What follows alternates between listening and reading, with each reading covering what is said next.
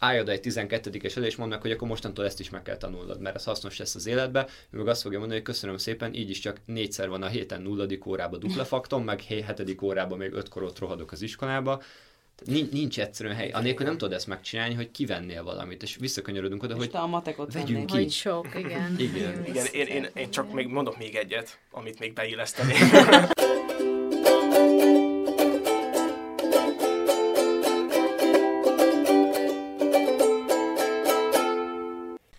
Sziasztok! Ez itt a ma holnap 13. adása, aminek témája nem más lesz, mint a csodálatos közoktatás.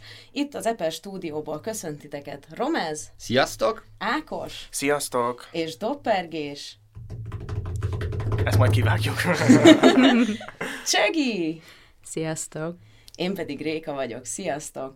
Na hát eddig feltűnhetett, hogy hárman szoktunk lenni, most pedig kibővültünk egy negyedik vendéghanggal. Az előző évad hallgatói emlékezhetnek rá, hogy történt egy ígéret az évad záróban, miszerint ebben az évadban vendéget fog fogadni a Ma Holnap Podcast. Erre meg is érett az idő. Igen, hát ugye azt így el kell mondani, hogy nyilván a, arra gondoltunk, hogy a közoktatásról mégiscsak úgy célszerű beszélni, hogyha nem csak így külső szemmel, hanem valaki egy ilyen igazi, tapasztalt belső szemmel is látja a jelenlegi rendszert, meg a jelenlegi hogyan mikénteket, és hát így, így találtuk meg Csegit, aki te ugye egy tanár vagy, egy, egy tanárember. Ugye ez, ez, Igen, így, ez így így van, van. remélem, hogy... Tanárember vagyok valóban. Csegi, kérlek, mesélj magadról. Hogy kerültél ide hozzánk? Középiskolában tanítok jelenleg, ez most a második évem, úgyhogy még a tojásai a fenekemen van kicsit, még bizonyos dolgokban ezt érzem, hogy ez Akkor te még így a lelkes fázisban vagy, ugye? Ezt Igen, mondtad, igen, abszolút, de ez remélem, hogy nem, nem fog elmúlni majd később Szurkolunk, sem. szurkolunk. Abszolút. Ö, Mit tanítasz?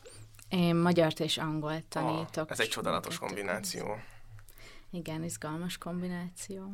És milyen érzésekkel érkeztél hozzánk a stúdióba? Mit vársz ettől az adástól, vagy ettől a felvételtől? Hát, hogy majd így jól megváltjuk itt a világot a közoktatással kapcsolatban ma, de nyilván erre vagy, egy, igen, erre egy hét is kevés lenne szerintem, de, de izgatottan várom, hogy milyen témákat tudunk érinteni legalább ezzel kapcsolatban, mert mindig millió dolog van, amit érdemes megbeszélni. Hát ambiciózus célok az biztosan a világmegváltást én ma nem tűztem ki, de örülök, hogyha sikerül. Mielőtt belevágunk a, a történeti áttekintésbe, azért lenne egy bemelegítő kérdésem hozzátok. Fel tudtok-e idézni egy ilyen nagyon-nagyon meghatározó iskolai élményt, akár általánosból, akár középsuliból, amire így azt mondjátok, hogy ó, igen, ez az iskola. Oh, ez, ez nagyon-nagyon szép. Én nekem van, van egy ilyen nagyon markáns élményem. Nekünk volt egy nagyon kemény, de nagyon fair kémia tanárunk. Mindig dobókockával sorsolta ki, hogy ki felel, és minden órán feleltünk. És Dobo, tehát hatan voltatok az osztályban? ha- vagy? 36-an voltunk, és kettő dobókockát használt, egy pirosat és egy Ó, zöldet. És, és hogy, hogy az, az mindenkinek egy ilyen identitás kérdés volt, hogy ez, ez a kettő ko- dobókockán ő hol helyezkedik el. Tehát, hogy, hogy, hogy ez mind- mindenkibe így, így egészen beleéget, és hát nyilván amikor már ilyen nagyon-nagyon nagyon gyakori felelések vannak, így az ember habituálódik, és nem annyira tanultuk már meg, főleg ez az ilyen hátsó padsoros szekció, hogy az anyagokat, és mindig így, csörgette a kockákat a kezében, amikor így, így, így közeledett a felelés, és olyan tökéletes, spirituális csendet én életemben nem, nem tapasztaltam meg. Tehát a, a hátsó padsorokban szerintem egyszerre több istenség jelenléte is tapintható volt, ahogy így mindenki így merett a füzetekbe, és hogy így, így nem, és, és azt hiszem, hogy nekem így ez, ez volt egy ilyen nagyon-nagyon meg, meghatározó, hogy az ilyen ö, felelések, nagyon nagy tananyagok, és, és a, az ezelől való, hát nem, nem tudom, menekülés vagy bujkálás. Én, én lehet, hogy ezt így rövidre zárom, nekem nem, nem, nem, nincsen, nincsen gyakorlatilag semmilyen iskolai élményem, amit így ki tudok emelni. Én ö, több iskolába is jártam. Azért ezt így tisztázom.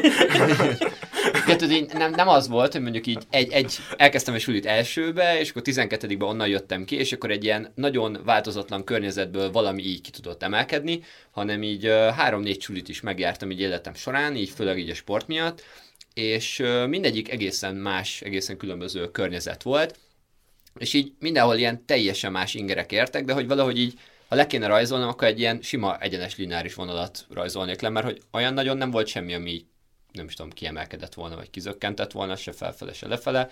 Szóval nekem egyébként durva, de hogy így nincs, nincs ilyen markáns iskolai élményem. Így végigmentem ugyanazokon, szerintem mindenki egy az iskolákban, aztán így nem, nem történtek dolgok. nem, tudom, nem, nem tudok kiemelkedni segíteni. Most ilyen you must be at fun at parties. Igen, a, a legromaszebb vagyok, igen. Így, hát bocsi, de nincs. Semmi baj, hát hogyha Csegi megszáll minket egy történetben a tehet. Igen, és bízok valami ilyesmi, hogy neked volt valami olyan életre szóló élmény az iskolában, ami miatt te tanár lettél, mint az ilyen mesébe. tanár lettem. Um, hát uh, nem amúgy most valószínűleg csalódást fogok okozni, mert uh, hát, hát igazából most, ha azt a kérdést is meg akarom válaszolni, akkor arra azt mondanám, hogy, hogy nyilván azok a, a tanárfigurák, akik, uh, akikre kb nem tudom, istenként tekintettem, hogy valahogy a, ez a tanárság, ebben van valami ilyen, ö, nem tudom, nem, nem emberi, hogyha mondhatok ilyet, lehet, hogy ezt majd nem akarom visszahangolni. De ez király, én értem, mondom, mire gondolsz, hogy, jó. Hogy valahogy, hogy van valami ilyen különlegesebb az egészbe, és, és ez az, ami így ö, valószínűleg inspirált meg azok az impulzusok, amiket a, a, az ilyen nagyon nagyra becsült tanáraimtól kaptam. Másik kérdésre, a, meg hát igazából arra meg nem egy ilyen nagyon jó élmény jutott eszembe, sőt, nekem most így az villant be, ami egy ilyen kicsit szürreális élmény, amire visszagondolok. Én balettiskolába jártam általánosba. Voltak nagyon kemények. És, és, és voltak olyan óráink, amin tartásjavítás céljából ki voltunk kötözve egy, egy kis madzaggal a székhez, hogy szépen Jézus. egyenesen üljünk, és most ez, a, ez az a kép, ami bevillant, de voltak nagyon szép iskolai emlékeim is egyébként, csak, csak hogy, hogy ez egy ilyen kicsit szürreális irányba elviszi, meg, meg attól még annyira nem érzem ezt ilyen traumatikus dolognak, csak, csak így visszagondolva viccesnek tartom, hogy most is egy picit puposan ülök, hogy kikötözhetnétek a, a székhez, nem, de, de ez egy ilyen furcsa iskola. Ilyen, van egy volt barátnőm, aki szintén a balett, balettozott, és egy balettiskolába járt. Én ennyi horror sztorit összeszedve, mint amit a balett iskolákban mesélt, én még így nem, nem tapasztaltam. Tehát ez az ilyen, de tudom, én is sportoltam gyerekkoromtól kezdve, tehát azért voltak, mit tudom én, ilyen, ilyen testet keményen igénybe vevő ö, élményeim, de ezek, ezek, hogy a tanár ráült az emberre, hogy így elérje a lábfejét, meg ilyen, hát ez szörnyű. Úgyhogy ezután is részt vettem egyébként neked, de...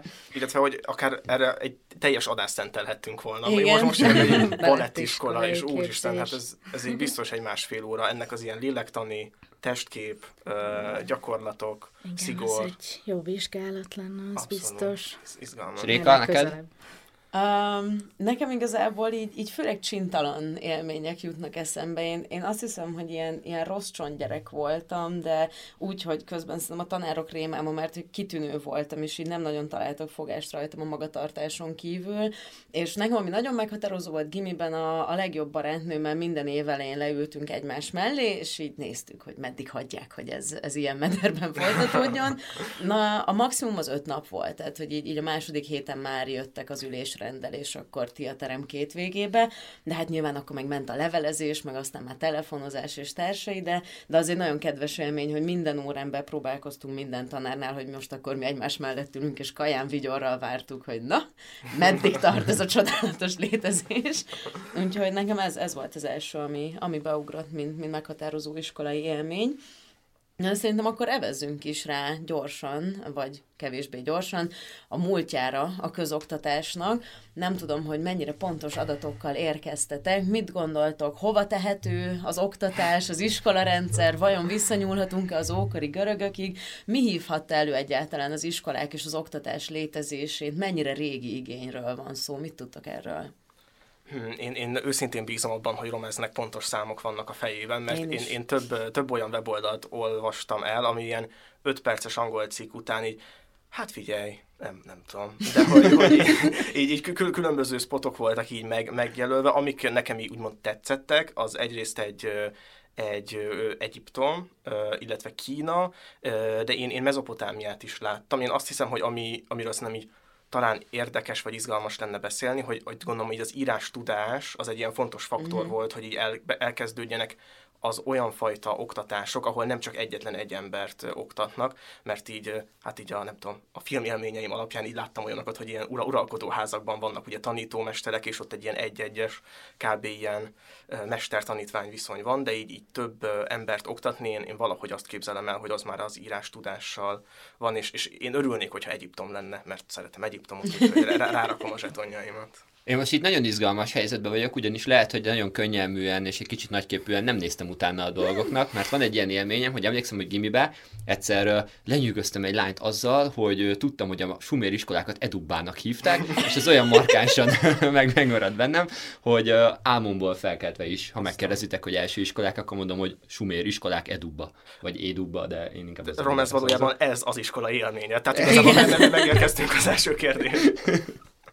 Hát azért, ha csak ez lenne a kiemelkedő iskolai élménye, hogy egyszer lenyűgöztem egy lányt, az elég szegényes iskolai élet lenne, de nem baj, a, én sumér, sumér iskolák közteszem az elsőt, viszont a, inkább az életre hívó ok az, amiről szerintem izgalmas beszélni. Ezek ugye olyan uh, iskolák voltak, ahol írnokokat képeztek, mert hogy ugye mi kellett az első iskolához, hogy megjelenjen az írás. És így nekem van egy ilyen gondolatom, hogy szerintem ez nagyon-nagyon izgalmas, mert hogy ha feltalálsz valamit az életben, vagy, vagy, vagy egy ilyen forradalmi újításra jutsz, vagy valami, akkor az így önmagában nem ér semmit. Az akkortól számít értéknek, hogyha az ilyen kollektív tudatba így beágyazódik. Tehát az iskolákat gyakorlatilag szerintem kicsit ilyen, ilyen emberi evolúció hívta életre, hiszen el kellett jutni arra a pontig, hogy ha most már felfeltaláltunk, felfedeztünk, lett valami forradalmi újítás, akkor azt valahogy bele kell kalapálni az ilyen kollektív tudatba.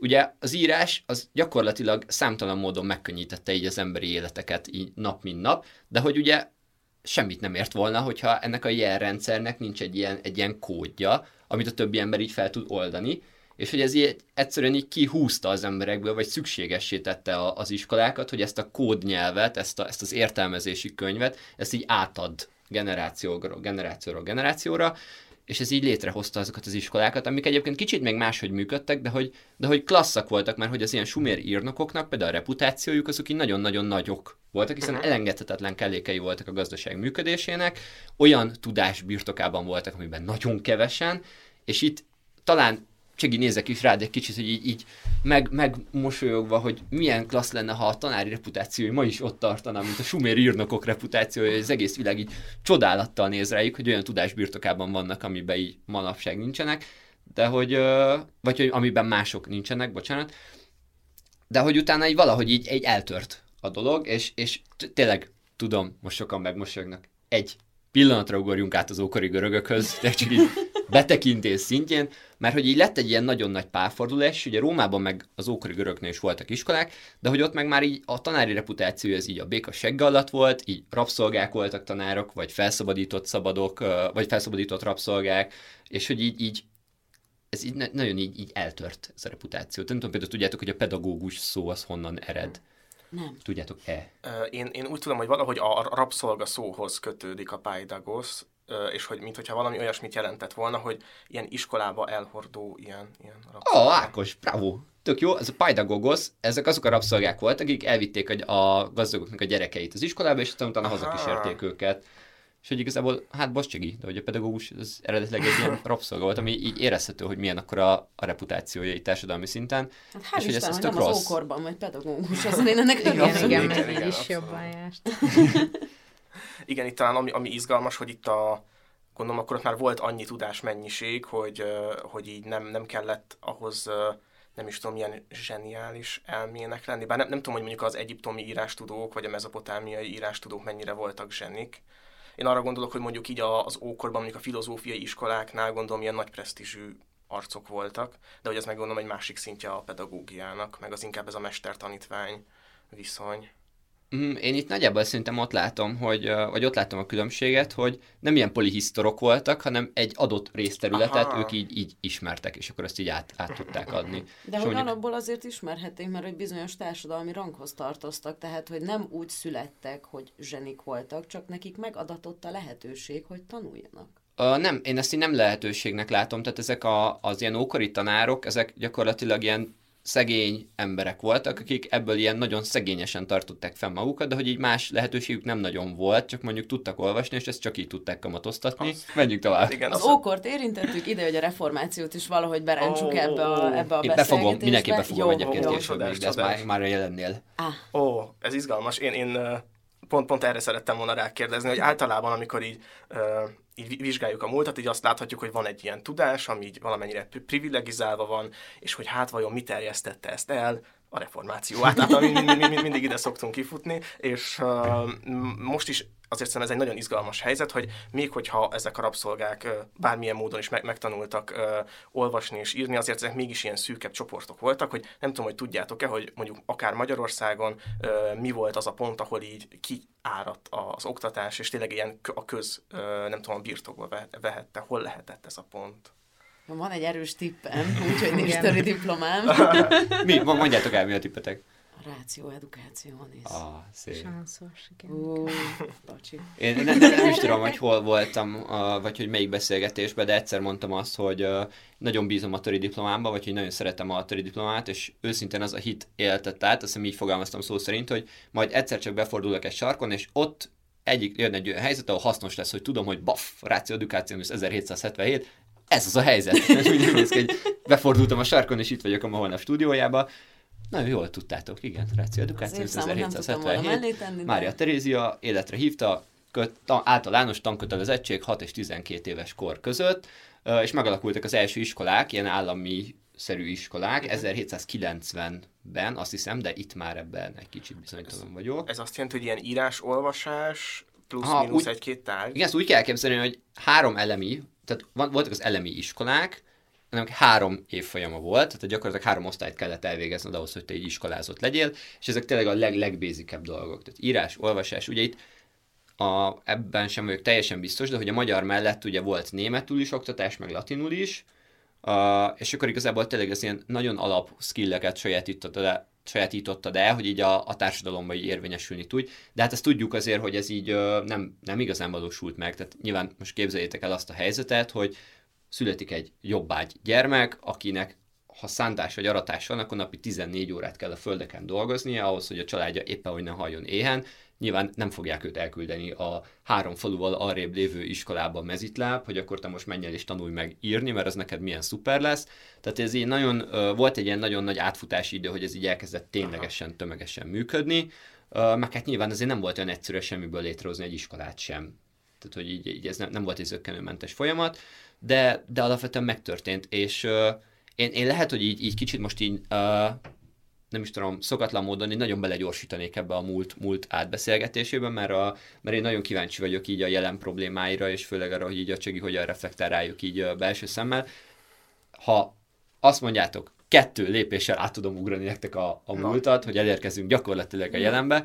Én azt hiszem, hogy kettő nagy uh, ilyen ugrás van, ami, ami így a közoktatásban uh, uh, nem, nem is tudom, jelentős. Az egyik, hogy megjelennek a polgári iskolák. Ugye, amikor az első iskolák megjelentek, az nagyon hamar ilyen egyházi fenntartásba kerültek, egyházi iskolák jöttek létre, megjöttek a polgári iskolák, itt még mindig egyházi fenntartás van, tehát még mindig nagyjából főleg ö, ö, egyházak hát ez szóismétlés, de ezt most nézzétek el, tehát egyházak tartják fenn az iskolákat, de hogy itt az a lényeg, hogy így kibővül a három elemi, egyre több uh, tudásanyagot adnak át, itt most már nem csak a parasztlegények, hanem mindenki elkezd iskolába járni. Hova teszitek ezt? Tippeljetek, hogy nagyjából ez mikor lehetett az, amikor, amikor a magyar szellem pallérozása uh, központba került így a, az országban. Széchenyi? Nagyon jó, igen. Oh! Reformkor, bravo. Szép volt, Réka. De jó, hogy nem kellett tippelnem. igen, ez a reformkor. Uh, ide, ide ezt egy picit megugorva, ah, nem is, ez is kérdés. Hova teszitek, tippeljetek, mikortól van érettségi? Ezt csak azért teszem fel ezt a kérdést, mert ugye mikor felveszünk ezt az adást, ez az érettségi előtt egy héttel van, most az egész ország érettségi lázban van. Szerintetek mióta létezik érettségi? 1945. Aha. Én 1920-at mondanék. Aha. Csegi, tippelj te is. Nem baj, nem tudod, tippelj ők se tudták. Aztán meg itt leültettek fekete portál. um, jó, akkor mondjuk mondok 35 de azt nem érzem logikusnak már most. Úgyhogy, jó, legyen 50. Szuper, a, egyikőtök sem volt még csak közel se szintén, talán Ákos te egy picit, ami nagyon izgalmas, mert hogyha a semmiből éjszaka felkeltem megkérdezik tőlem, hogy mikortól van érettségi, biztos, hogy 20. századot mondok, de képzeljétek, hogy nem 1851-be vezették be az érettségi intézményet, bizony, és nagyon izgalmas, mert még az is kitétel volt, hogy az érettségi vizsgát olyan testület előtt kell tenned, ahol vegyesen vannak katolikus, protestáns katolikus és protestáns egyének is, mert hogy itt még annyira erős az egyházi befolyás, hogy ez is tétel volt. Hogy képzeljétek, Aztán. 1851 óta érettségi van. Na mindegy, és aztán megint ugrunk egy hatalmasat, és 1867 Ötvös József ö, közoktatásügyi miniszter lesz, és kimondja, hogy az állam keze, vagy állami fenntartásba kell helyezni a, a, a, az iskolákat. Tehát el kell venni az egyháztól, államnak kell, és eljutottunk gyakorlatilag a modern közoktatásig. Igen, tehát így, így leistottuk gyakorlatilag a múltat, eljutottunk odáig, általános közoktatás, az állam feladata az egész, Nekem, ami nagyon a fejemben van, így a magyar közoktatás uh, témájában, és szerintem nagyon sok szálon átszövi így a jelenlegi helyzetet, az az, hogy, hogy a magyar tanároknak, vagy úgy általában a tanároknak így a jelenkorban milyen a megbecsültsége, uh, milyen uh, nek tekintik ők akár a diákok, akár a szülők, mint, mint autoritást, és kíváncsi lennék, hogy te ezt hogy éled meg, vagy hogy, hogy szerinted voltak-e változások, hogyha ilyen kronológiában nézzük ezt a dolgot. Úgy csak egy tisztázó kérdés, a kronológiait honnan indítod? Általános közé? Tehát a, Ja, ó, nem, én, én Nem, így olyasmi mondok, hogy a- a korban A, a nagyszüleink korától mondjuk. Ja. Mondjuk az ókori rabszolgákhoz képest, reméljük, hogy van Igen, változás, igen, de... Igen, tehát ö, előbb azt mondtam, hogy a, a, a tanár ö, valami kicsit emberfeletti, hogy pont ez az, hogy aztán meg rájön az ember, hogy, hogy nem, hogy nagyon is emberi, ez az egyik. A másik meg, hogy pont így az autoritás kapcsán is, hogy, hogy szerintem azért ö, ilyen téren is kezd ö, kiegyenlítődni a viszony, vagy hogy akkor tud harmonikusan működni. Szerintem pont, hogyha mm, adok ö, akár a, a javaslataira egy diáknak, vagy bevonom a akármilyen döntéshozásba, tehát hogy, hogy ez is, hogy a tanárnak nem feltétlenül kell, hogy most akkor egy ilyen magasabb rendű szerepe legyen, hanem pont, hogyha ö, egyenrangú partnerként tudom kezelni a diákot, ö, ak- akkor tud jól működni a mi egyességünk, és akkor tudunk jól dolgozni. Tehát ilyen értelemben ö, szerintem ez, ez sokat ö, változott így a, De ez, Az ez az ilyen leg, legideális, meg legpozitívabb oldala, ahonnan most ezt megfogtad, nem? Tehát, hogy a, nekem van egy ilyen megélésem ezzel kapcsolatban, hogy mondjuk a,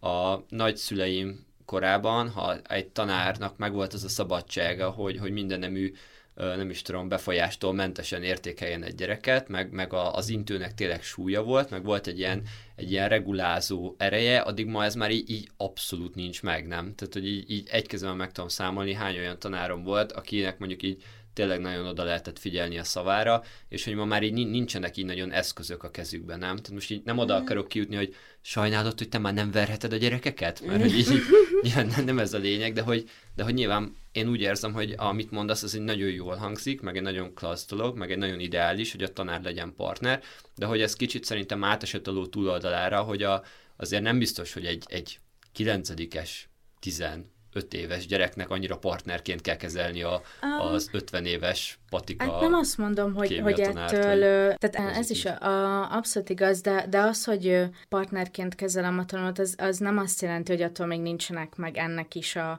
a határai, ami, amivel mind a ketten tisztában vagyunk, csak az, hogy, hogy sokkal inkább bevonódik, meg sokkal inkább ö, a, azt érzi, hogy tényleg nem csak az van, amit én mondok, mert hogy nem ennek kell a fő dolognak lennie az órán, hanem ezzel tudom azt is elérni akár, hogy szívesen vegyen részt az órán. Tehát ez mindenképp meg kell teremteni egy ilyen ö, harmóniát, amiben persze nem azt jelenti, hogy na, akkor most ö, csak haverok vagyunk, és akkor azt csinál, amit akar, hanem ennek is megvannak szépen a szabályai, de hogyha ezeket lefektetjük, és ö, ezen belül tudja, hogy számíthat rám bizonyos dolgokban, meg hogy el fogom fogadni a véleményét, ha van bármi észrevétele, hogy mit tudok akár jobban csinálni. Arra én nyitott vagyok, mert azt gondolom, hogy ez is hozzájárulhat, ettől függetlenül nem borul meg a, az egész, hogy na akkor most a gyerek mondja meg mindenbe, hogy mit csináljunk, csak hogy egy ilyen harmóniát meg kell az egészben teremteni.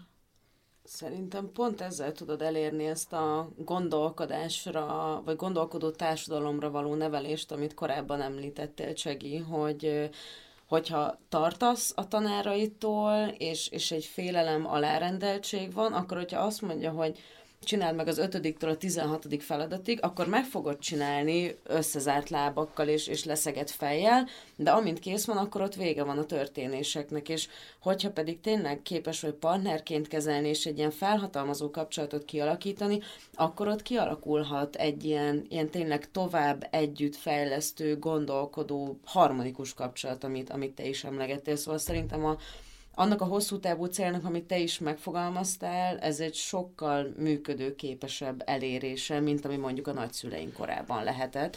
És nem azt gondolom, hogy átestünk, vagy ne, hogy át kell esnünk a ló túloldalára, mint amit te mondtál, Romez, de én is azokkal a tanáraimra tudtam a leginkább felnézni, és azokkal tudtam a leginkább együttműködni, akik emberek tudtak maradni, és nem egy ilyen fölöttem nem is tudom, fölém görnyedő, ijesztő személyekként csak kiadták az utasításokat, én meg végrehajtottam, hanem, hanem emberek is voltak, amellett, hogy a tanáraim. Szóval szerintem ez, ez egy abszolút járható, meg, uh-huh. megkövetendő út. Igen, ugyanakkor én nagyon nehéznek látom ezt olyan szempontból, hogy így kamaszkorban jönnek rá így az emberek, hogy mondjuk így a, a felnőttek nem is annyira tökéletes lények, és hogy igazából így egy csomó dologra ők sem tudják a választ, hibáznak, tétováznak és hasonlók, és hogy ezt így két felületen tudják leverni, a szüleiken és a tanáraikon, és hogy, hogy én valahogy hát ez lehet, hogy csak az én kamaszkori uh, történet szálaim, de hogy azért így néha igazán igazságtalanok voltunk. így több, több, több gimis uh, tanárral is, és én emlékszem, hogy így volt uh, például egy, uh, aki biológiát tanított az osztálynak, ő így, ő így mondta, hogy mind, minden ilyen nagy mélypontnál, és nagyon sok mélypont volt, hogy így még másfél év, ezt ki kell várni. Tehát, hogy... De ezt már többször emlegetted, Ákos. igen, igen, és hogy, hogy itt, itt, itt ezt ebbe egy bele kell állni, és hogy, hogy amikor itt tényleg így túljutottunk a kamaszkornak ezen a nagy viharán, és ez sajnos ilyen kb. banketre történt meg, akkor így mondtuk neki, hogy hát amúgy nagyon-nagyon jó fej volt, és, és köszi, hogy, hogy így türelmes volt velünk, de hogy, hogy azon, hogy a mindennapokban ezt nehéz lehet így, így átvenni. Tehát ennek az autoritás vesztésnek biztosan vannak ilyen árnyoldalai is. Igen, meg itt gondolok egy olyanra, hogy ez, amit mondtál, Csegi, ez így tök jó, de én valahogy azt vizionálom, hogy ez abban a környezetben működik, ahol mondjuk a diákok azért vannak ténylegesen ott, hogy tanuljanak. Tehát, hogy így azért említetted, hogy te egy jó gimnáziumban vagy, ahol nagyon jó a gyermek igen, alapanyag, igen. én azt, azt, azt feltételezem, hogy azok a, azok a akár nem is a szülő, hagyjuk ki a szülőket, tehát azok a gyerekek egy ilyen erős gimnáziumba mennek el, azok azért mennek el, mert terveik vannak az életben, még ha nem is tudják, hogy mik azok, azért vannak ott, hogy tanuljanak, hogy jó érettségit tegyenek, hogy utána egyetemre menjenek, vagy bármi ilyesmi.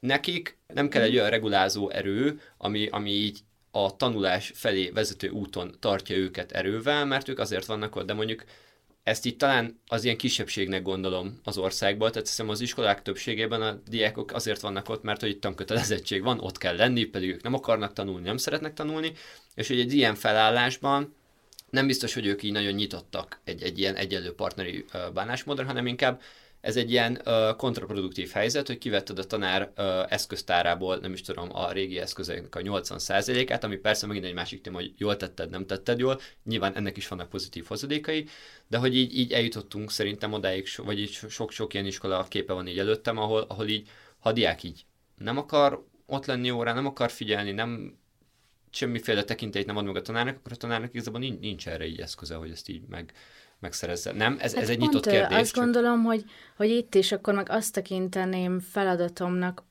ott is, hogy, hogy valahogy kapcsolatot tudjak teremteni akkor is a, a, a között, amit nekem tanítanom kell, meg a között, ami őt érdekli, vagy ami a fejében van, hogy, hogy lehet, hogy ez igen, nyilván sokkal-sokkal könnyebb a, a helyzetem egy olyan gimnáziumba, ahol ö, tényleg ö, azért vannak ott, hogy tanuljanak, megnyitottak, és ö, szívesen beszélgetnek mindenről, de én azt gondolom, hogy hogy, hogy szépen ügyesen mondjuk az én tárgyaimnál ö, olyan közegbe is, ahol tényleg azt mondtátok, hogy egy kicsit jobban szorosabb pórázon kell akár ö, tartani őket, vagy, vagy jobban ö, kell ö, ebbe az irányba, hogy ott meg még fontosabb az, hogy ö, bevonni azokat, akik alapvetően mondjuk azt mondja, hogy, hogy nem, nem szereti az irodalmat. Jó, de akkor itt van, akkor ne azt nézzük meg, hogy milyen a verselése. Hogyha azt mondod, hogy ahhoz nem tudsz kötődni, akkor nem arra helyezem mondjuk a hangsúlyt, hanem akkor beszélgessünk arról, hogy ez neked mit jelent, vagy mi az a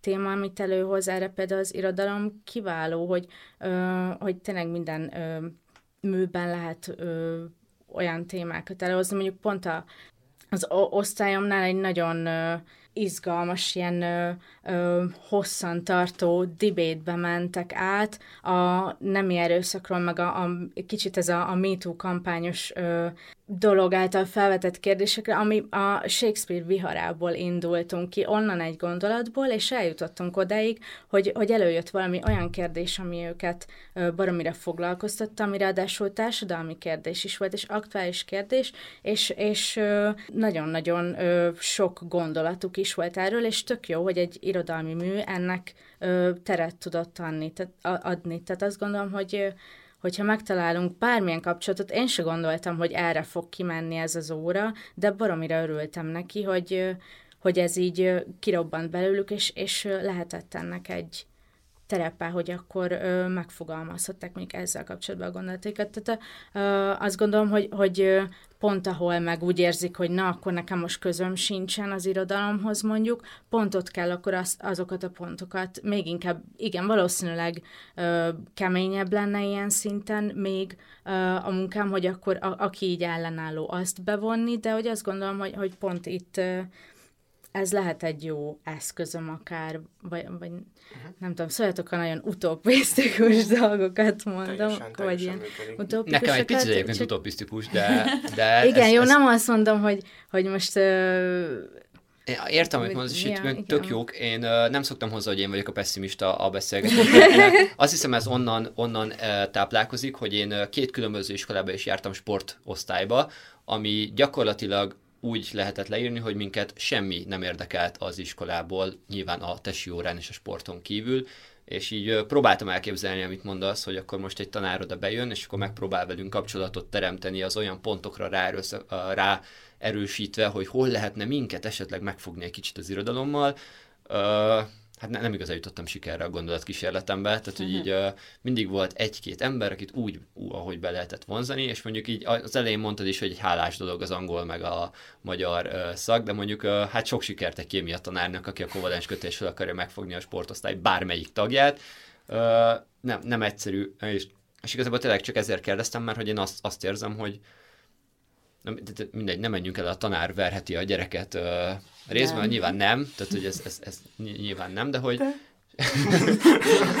de hogy nyilván az azért az segítene szerintem, és kicsit ezzel rá is uh, futhatnánk a tanári reputáció kérdésére, hogy mondjuk az, az hogyha ha a tanároknak lenne egy olyan társadalmi megbecsülése, ami így, így ilyen automatice kiváltja a tiszteletet mondjuk a, a diákokból, nem tudom, hogy ez egyáltalán lehetséges-e, ak- akkor lehet, hogy mondjuk így minden, minden osztályban neked is mondjuk könnyebb dolgod lenne, hogy megtaláld azokat a pontokat, mert, mert kapsz egy alapvető figyelmet, vagy, vagy nem, nem tudom, értitek, hogy mire mm-hmm. gondolok, hogy, mm. hogy, hogy hol, hol tartott, milyen, milyen ez a tanári én, reputáció én, jelenleg a társadalomban, vagy hogy, hogy, hogy hogy látjátok ezt, hogy alkalmas ez arra, hogy bemegy egy tanár, és akkor a diákok automatikusan megadják neki a, az induló figyelmet? Miért? Mert nagyszülőinknél ez volt. Tanár bement, mindenki felállt, és akkor várta, hogy mit fog mondani. És nem azt mondom, hogy az jó, kérdés az, hogy hol van az arany középút. Igen, én azt, azt érzem, hogy ez mintha valahol, ez biztos kötődik egyébként szerintem a rendszerváltozáshoz is, és hogy így magához ahhoz, hogy, hogy milyen politikai rendszerben nőnek fel emberek, és szerintem ez egyrészt kicsit ilyen autoritás kérdés is, de az biztos, hogy a reputációt azt így lehetne növelni, és ezzel így a, azért a, az autoritás megkérdőjelezése sem lenne ennyire szélsőséges. Hogy növelnéd? Mármint, ez, ez, nem, ez nem egy ilyen abszolút, abszolút. irányított kérdés, vagy provokatív kérdés? Ja, igen, igen, hogy, igen. hogy növelnéd? Én, én azt hiszem, hogy és ez most nem, nem fog jól hangzani, de én arra gondolok, hogy, hogy én így emelnék a ponthatárokon egyetem mi bejutási küszöbnél. Ez lehet, hogy teljesen ostoba gondolat. Mármint az összesnél, vagy a tanári szakoknál? A, a tanári szakoknál. Na de hát ez nem ér... Tehát, hogy Attól meg most... nem fognak jobban ö, tisztelni. Értem, hogy mire gondolsz, igen, egyébként, csak hogy attól még, meg én nem is korlátoznám a gyerekekre kizárólag azt, hogy most ő adja meg a tiszteletet, azt érzem, hogy nem, e, erre is először is a, a az, ami fontos ebben szerintem, hogy ez is nagyon-nagyon változó, tehát mm. én személy szerint magamat abban a közegben, ahol dolgozom, nem érzem nem megbecsült embernek itt tanárként, a gyerekektől se ezt kapom szerencsére, meg, meg szülőktől se, de hogy alapvetően meg szerintem az egész társadalomban van valami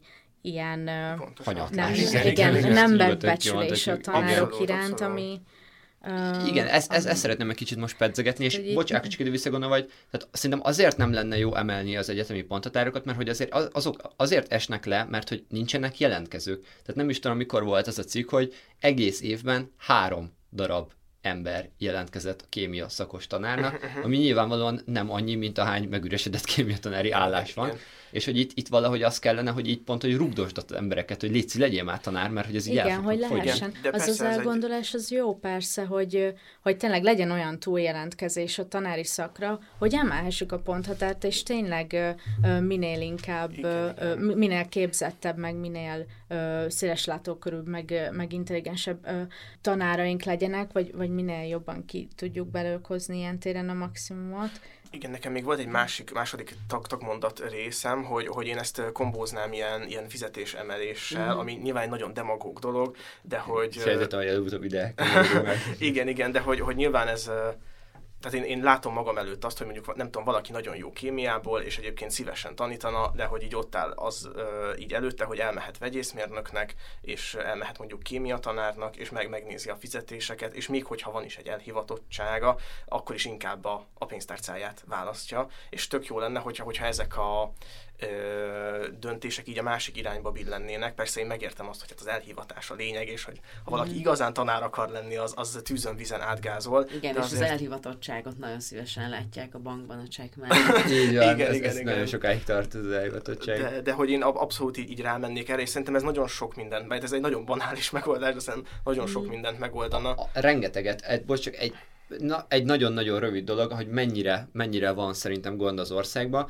Mikor beszéltük, hogy hívjunk egy vendéget ebbe a közoktatásos adásba, én gyorsan így kicsaptam a Facebookot az asztalra, öt ismerősömről tudtam, hogy ők tanári szakon végeztek. Tehát ők tanár emberek lettek, végzettséget tekintve. Mind az ötre ráírtam, hogy na, mi a helyzet? Bocsánat, összesen hét, mindegy, hét, heten voltak, kibővítem, mind a hétre ráírtam, hogy na mi a helyzet, tanítasz-e? Ketten tanítanak, de már nem közoktatásban, hanem ö, magániskolában, mert mondták, a közoktatást nem bírták egyszerűen tovább. A maradék ötből négyen lettek pályaelhagyók másfél év után, és, kett, és egy ember pedig pálya el nem kezdő. Mind az öttől megkérdeztem, hogy mi ennek az oka. Mind az öt nagyon egyszerűen mondta, pénz. Mondta, hogy a négyen mondta, hogy olyan kezdő tanári fizetése volt, amiből kifizette az alberletét, pont.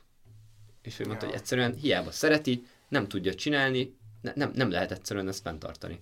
Uh-huh. Tehát hogy baj van, és igen, tényleg ez nyilván egy nagyon egyszerű, de hát nagyszerű megoldás lenne egy masszív fizetésemelés. Igen, igen. Én hozzátennék egy még egyszerűbb, de nagyszerű megoldást, az olyan kedves közmondások kiírtását az emberek fejéből, mint aki tudja, csinálja, aki nem, azt tanítja, tanítja oh, igen. mert hogy nem tudom, hogy mióta létezik ez a szólásmondás, de, de hát ez is baromi beszédes arról, hogy mégis mennyire tartjuk, vagy, vagy hova tartjuk a tanárainkat, és millió egy ilyen félmondat van még, amik baromi károsak szerintem, úgyhogy az ilyen mondásokat is én kiírtanám a közbeszédből. Abszolút, abszolút. Nekem még van egyébként egy ilyen gondolatom, hogy lehet, hogy a tanári reputációm a társadalom szinten azért is alacsony, és erről a nagyszüleinek a tanárai tehetnek, mert hogy én úgy látom, hogy felnőtt egy olyan generáció, akinek annyi lelkisebe van, amit egykori tanára okozott valamilyen módon, akár veréssel, akár bárhogy, hogy ezt így nagyon masszívan kiéri az interneten. Hála a social médiának ez mindenkihez eljut, és van egy, lett egy ilyen, egy ilyen tanár utáló, vagy tanár elnyomó légkör így, így, így a világban. Nem tudom csak erről mennyit uh, érzékelsz, de hogy így csak egy gyors példa, a Laszkfi Jánosnak lett egy ilyen verse, a tanár, tanári ária, talán uh, feltette Facebookra, nagyon mókás, kellemes vers, és alatta 300 hozzászólás, abból körülbelül 270 az, hogy ja, a tanárok ilyen punkók, meg izé nem tanítanak, csak követelnek, meg mit tudom én, és hogy így nem erre számítottam. Tehát, hogy így nem, nem, nem ilyen hozzászólásokért jöttem oda, és hogy valószínűleg az, tehát ezekben az emberekben azért van ilyen harag, mert hogy nekik volt annó sérülésük tanára szemben, és hogy ez is talán közrejátszott, nem az ilyen, ilyen társadalmi reputáció csökkenéshez, hogy, hogy nem is szeretik a felnőtt emberek ma már a tanárokat.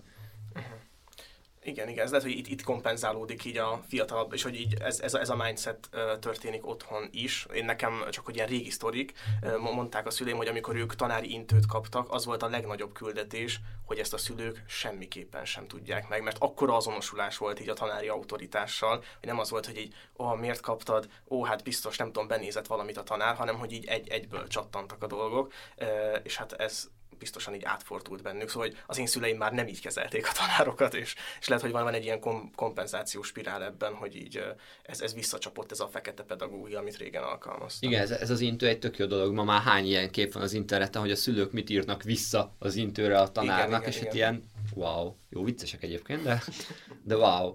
Én uh, egy nagy, nagy vágással visszakanyarodnék sokkal előrébb. Uh, megemlítetted a kovalens kötést, ami szerintem egy uh, kicsit a közoktatásnak a kőszívű emberfiai szintű nem is tudom, úgy képzelem el, hogy így, így egy ilyen nagy massza, amit mindenki példának hoz, hogy miért rossz a közoktatás, hogy de minek van szükségem nekem kovalens kötésre, vagy hogy pontosan, hogy tudjam, mi az a kovalens kötés, és én ehhez így maximálisan tudok csatlakozni. A, szerintem nagyon sok dologban rossz a mai közoktatás, meg a mai iskolarendszer, mm, annak ellenére, hogy ne, nem vagyok az üres kritika híve, de hogy ne, én szerettem iskolába járni, szerettem tanulni, a mai napig ö, ö, szeretek új ismeretekre szert tenni, de hogy így saját tapasztalat, hogy amit tanultam elsőtől, nem elsőtől, mondjuk azt mondom, gim, szű, gimnázium, amit tanultam gimnáziumban tananyagnak a 95%-át nem használom, de hogy olyan szinten nem használom, hogy elképesztően nem használom, és hogyha így visszagondolok, hogy ennek mekkora alternatív költsége van, hogy az alatt az idő és energia alatt, amíg én megtanultam a logaritmusnak a használatát, mennyi értékes dolgot tanulhattam volna meg jobban, ami engem érdekel, és uh, szerintem ez, ez, ez borzalmas. Tehát azt mondtad, hogy azért klassz, hogy tanulunk kötésről is, hogy szélesítsük a látókörét a diáknak, és ezzel maximálisan egyetértek. A, ott állnék bele egy kis vitába, hogy mennyire akarod mélyen szélesíteni. Tehát az, hogy mondjuk valaki tanul kémiát 9 10 az égvilágon semmi bajom nincs vele, tanulja, kóstoljon bele, és tizedikre ki fogja találni, hogy ez tetszik neki, nem tetszik, és ha tetszik, akkor menjen utána kémia faktra 11-12-be, ugyanez igaz az énekre, a technikára, a fizikára, mindenre gyakorlatilag, de azt már úgy nem érzem, nem érzem okésnek, hogy én nekem emlékszem, hogy mit 11-ben, amikor 500 másik dolog kötött el a figyelmet, ma simpárokat kellett tanulnom, a, nem is tudom már visszamondani, hogy mik azok, borzalmas volt. Tehát szerintem az iskola olyan szinten túlterheli a diákot fölösleges tudással, hogy annak nagyon nagy az alternatív költsége, és én ebből biztos, hogy hatalmasat visszavágnék. Nem tudom, te így belülről, hogy, hogy látod ezt, akár így a, de a, maradtunk a magyarnál is, csak egy utolsó, hogy imádom az irodalmat, élek, halok a könyvekért, nyilván ezért lettem bölcsész, de a mai napig, tehát ha visszagondolok az irodalom órákra, hiába élveztem, a 40%-át ki tudnám úgy vágni a tananyagnak, hogy semmi kárt ne okozzon egyik diáknak se, és nekem se. Igen, egyébként elképesztően sok, tényleg így ö, magyarban meg pláne, hogy amit, ö, amit már korábban is mondtam, hogy, ö, hogy ö, azt érzem, hogy, hogy ezért nem tudunk mondjuk eleget beszélgetni valamiről, vagy még jobban belemászni valamiben, de nincsen rá idő, mert hogy ott van ez, hogy, hogy baromi sok a tananyag, és, és végig kell érni, mert hogy ez van benne az elvárásokban. És... Ö... Ez, ez nem lehet, hogy amiatt van, hogy ki kell vetni egy hálót, és hogy, hogy, hogy, hogy te még mondjuk gimiben nem tudod, hogy mi az a számodra hasznos dolog. Bár, bár abban előre felfedem az álláspontomat, hogy egyetértünk, hogy lehet, hogy ennek a szárasságát lehetne csökkenteni. Tehát, hogy én adnám ugyanezeket a tantárgyakat, de inkább ilyen kicsi, projekt alapú tanításba venném át, hogy mondjuk így lehet, hogy egy évnyi kémiát tanítani két éven keresztül, viszont valamennyire ilyen élményszerűvé tenni a dolgot. Tökre megadom, viszont annyit visszadobnék, hogy valóban nem tudod, hogy mi az, ami neked, hogyha... Hogy, mert, mert kémiát tanulsz mi, közben. Mi, nem, Ja, vagy igen, úgy igen. fogalmazta, hogy mi Hogy- lesz hogy- neked hasznos, igen, ugye? a gimiben még nem- nem tudod, Oké, hogy nem tudod, hogy mi lesz neked hasznos. hasznos, azt viszont szerintem 11 már pontosan tudod, hogy mi az, ami biztos, hogy nem lesz neked hasznos. Tehát olyan pálfordulást, hogy valaki egy full humán beállítottságból utána 12 vagy nem is tudom, egyetemi elsőbe jön rá, hogy basszus, én világ életemben vegyész akartam lenni, az maradjunk annyiba, szerintem olyan kis százalék, ami miatt nem érdemes eltorzítani az ritka. iskolarendszert. Szerintem, ami eddig én is egyetértettem volna veletek, egészen addig, amíg egy éve be nem ütött ez a csodálatos világjárvány, és hirtelen baromi hasznos most az oltásos viták kapcsán, hogy tudom, hogy mi az az mRNS, meg mit csinál, és hogy hogyan működnek a, mondjuk egyáltalán az oltások, és kell-e aggódnom amiatt, hogy belázasodok tőle, és aztán ideges Facebook komment szekciókba menni rédzselni. Szóval szerintem, hogy nem tudhatod, hogy mikor mi lesz hasznos. De várj, ezt onnan tudod, hogy te ezt gimibe megtanultad?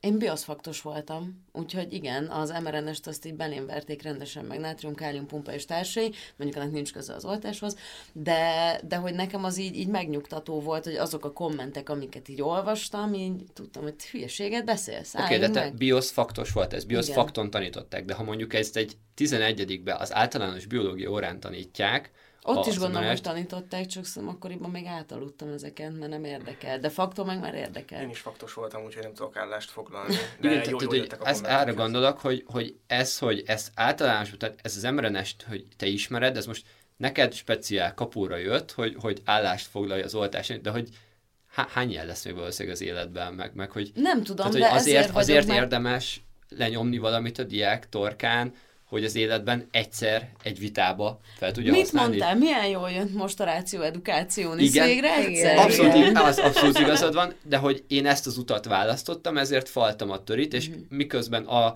megvolt bennem az, hogy én ezt szeretem, társítottam hozzá egy ilyen kreált világot, hogy miért lesz nekem ez hasznos. Mindig azt képzeltem a haszontalan tudásról, hogy egyszer majd az legyen ön is milliómosban, Vágó István pont azt kérdezi tőlem, és ezért tudom a mai napig, hogy a Kusán néptörzset Kudzsulak Hatviszi ö, rak, rakta össze, mert hogy ezek mellé, de ezből találtam hasznot. A mateknál nekem soha nem tudott lemenni a torkomon, hogy a, a nem is tudom, még a Pitagorasz tétel oké, okay, de hogy, hogy a, a logaritmusnál mm-hmm. megmaradok, hogy a, a logaritmust én tudom, pontosan hogy soha nem fogom használni az érdés, ha ne adj Isten, előjön egy olyan helyzet, hogy én egy kell. nekem hasznos lesz, hogy én azt tanultam, még akkor is azt mondom, hogy nem érte meg.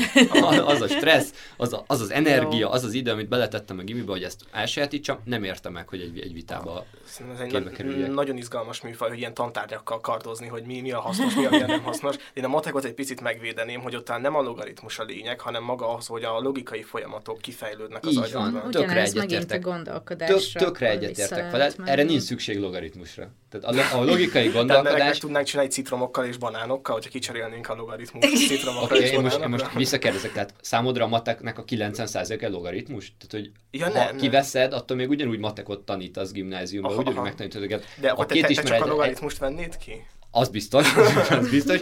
Például, mit tudom, a két ismeretlenes egyenleteknek a megoldása az, az, az ilyen volt, hogy tanított gondolkodni. Mert az egy, az egy ilyen logikusan felépülő, izgalmas, keresős Igen. történet, lehet hozzá a logaritmus is picit ilyen, de nem tudom, hogy lehet, hogy nem. Én úgy érzem, hogy kezdünk kevésbé produktív beszélgetésbe Oké, okay, átevezni, úgyhogy visszaterelném abba a mederbe ezt az egészet, hogy a jelenlegi iskolarendszer az indulatok a stúdióban megjelenésével is bizonyítva, gondok vannak a mostani Igen, rendszerrel, igen. és mindenkinek nagyon markáns véleménye van, de hogyha már itt van sorainkban egy olyan, aki érintett és napi szinten látja ezeket a gondokat, akkor segít, te mit gondolsz, hogy te hova nyúlnál először, vagy, vagy mit változtatnál, hogyha hirtelen kapnál egy ilyen minden csodatévő varázspálcát, hogy azt csinálsz, amit akarsz, végtelen erőforrással. Nem te, segít. Képzeljünk el egy világot logaritmusok nélkül. Igen, igen, ha szeretnéd, akkor kivarázsolom a logaritmus, bár lehet, hogy most néhány matek tanár meg fog kövezni majd az adás után. Um, Hát én Igen. érzed a Igen. saját Mi örödön, fáj hogy sok neked? neked is, Igen, nem? igen, igen. Majd ez, Igen. ez irányított kérdésnek hangzik. igen, tehát, hogy igen.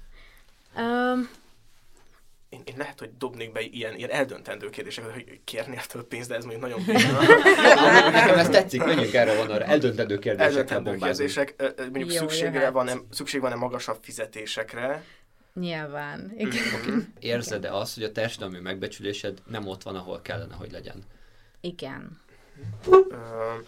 Azt hiszem, hogy ezek most már ilyen árnyaltabb kérdések felé evezünk, hogyha mondjuk így jobban digitalizálva lenne a tananyag, szerinted az segítene, avagy sem? Ez lehet, hogy már nem egy eldöntendő kérdés. Mármint, hogyha többet támaszkodnánk a, a digitális ö, oktatás adta előnyökre. Ö, igen, ez megint egy jó nagy téma lehetne egyébként. Ö, de hogy azt gondolom, hogy egy csomó mindent most tényleg tanulunk ebből a, a karanténos helyzetből is, és ö, nyilván vannak hátulütői is, de mondjuk ö, azt szerintem változtatni is fog, ha már egy picit a jövő felé kacsingatunk, hogy, ö, hogy azok a, a dolgok, meg azok a technikák, amiket ö, most így megtanulunk, mi is, meg a, a gyerekek is, ezeket tök szuperül szerintem be lehet építeni majd később, ami, ami bizonyos dolgokon változtathat a, akár azon amit és ahogyan csinálunk éppen, vagy bizonyos témák kapcsán, vagy bizonyos feladattípusok kapcsán. Most mondjuk ez megint egy hatalmas téma lenne, de hogy a, a, a dolgozatírás is nyilván nem működik ö, olyan formában digitálisan, mint ö, rendes ö, élő oktatásban, úgyhogy például ö, ez is nekem egy ilyen nagy ö, tanulás volt, hogy, hogy na akkor hogyan ö, csináljam ezt másképpen, és szerintem ezeknek a tapasztalatai például baromi jól felhasználhatóak lesznek később. Változtatnál-e a tantárgyakon?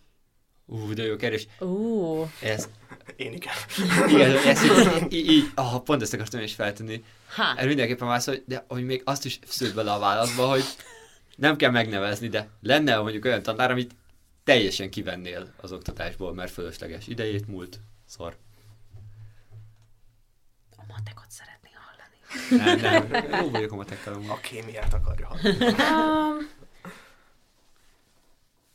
hát bizonyos értelemben azt mondom, hogy nem, hogy így komplett tantárgyakat nem vennék ki, lehet, hogy át lehetne csoportosítani, vagy, ö, vagy valahol öm, ö, van, ahol tényleg ilyen ö, tantárgyközi kapcsolatokat ö, teremtenek és olyan módon oktatnak. Szerintem ez öm, tök hasznos lehet, ami nálunk nyilván nem működik. Jó, igen, összebeszélhetek más szakos kollégával, hogy egy kicsit vonjuk össze a tárgyainkat jobban, vagy, vagy valahogy így teremtsünk jobban kapcsolatot, de hogy, hogy alapvetően szerintem az is tök hasznos lenne, hogyha ha alapból nem az lenne a fejünkben, hogy na, van a kémia, balra, meg a, nem tudom, jó, mondjuk a magyart meg a kémiát nehezen fogom összekapcsolni, de hogy, hogy van a, nem tudom, akármi a másik irányba, és, és hogy inkább tényleg, hogyha ezek valahogy szervesebben össze tudnának futni, mondjuk, ha nem mindenbe kronológikusan mennénk, ennél is ugye már vannak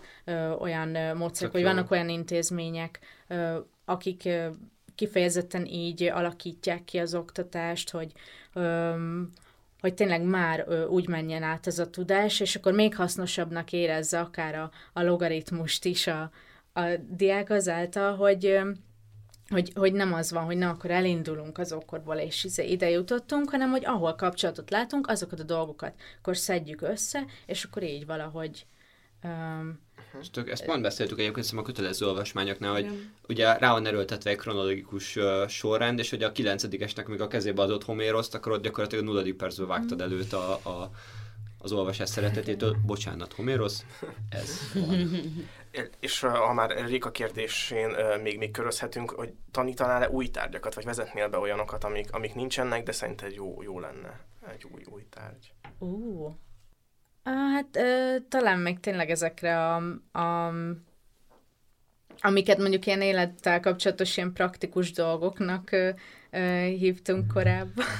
Ez az adófizetés. igen, igen meg hogy, hogy ilyesmi. akár lehetne tényleg Aha. valami ilyesmi, hogyha ha úgy érezzük, ezt tényleg így sokszor megkapja az oktatás, hogy na, hogy az lenne az életszerű, hogyha ezt meg ezt meg ezt csinálunk, ez tényleg jó lenne, hogy amúgy vannak erre ilyen plusz programok, hogy most na egy, ilyen egy-két alkalmas ö, ö, dologban, vagy egy, egy-két alkalmas mini előadáson hallanak ilyesmikről a gyerekek, de hogy lehet, hogy tényleg hasznos lenne, hogyha lenne erre mondjuk egy Én itt, itt tök szívesen veszekednék veletek, vagy vitáznék veletek erről. Nekem van egy olyan nagyon sarkos és erőteljes véleményem, hogy abszolút eredménytelen lenne.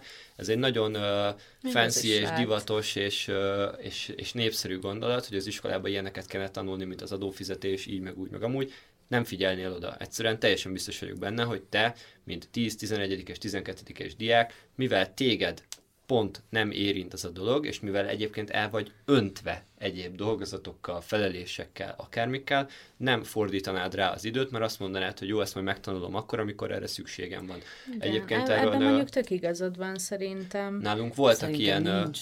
nálunk voltak ilyen kezdeményezések az egyik gimiben, hogy tartottak ilyen órákat, teljes apátiát, senki nem figyelt oda, senkit nem érdekelte, senkit nem érdekelt, és mindenki azt mondja, hát ezt majd megtanulom akkor, amikor ott vagyok. És van még egy nagyon erős élményem, ez már egyetemen történt, nekem volt ilyen uh, gazdasági uh, tantárcsoportom, és volt uh, számvitelem, ahol konkrétan azokról az adózási formákról tanultunk ától amit mindenki használni fog a sportban helyezkedik el, és mindenki tudta, hogy ez iszonyatosan hasznos, ez nagyon fog kelleni, ezért mindenki szépen összeszedte a jegyzeteket, és senki nem tanulta meg, senki nem figyelt oda előadáson, egész egyszerűen azért, mert olyan sok egyéb tárgyad, egyéb vizsgád, egyéb programod, egyéb dolgod volt, hogy úgy volt vele, hogy jó, ezek megvannak a jegyzetek, majd ha ott leszek, majd a szükségem van rá, akkor visszakeresem. De hogy ezt megtanulni tizedikbe, tizenegyedikbe. Senki nem figyel Na, oda. Igen, egyébként van ebben valami, hogy,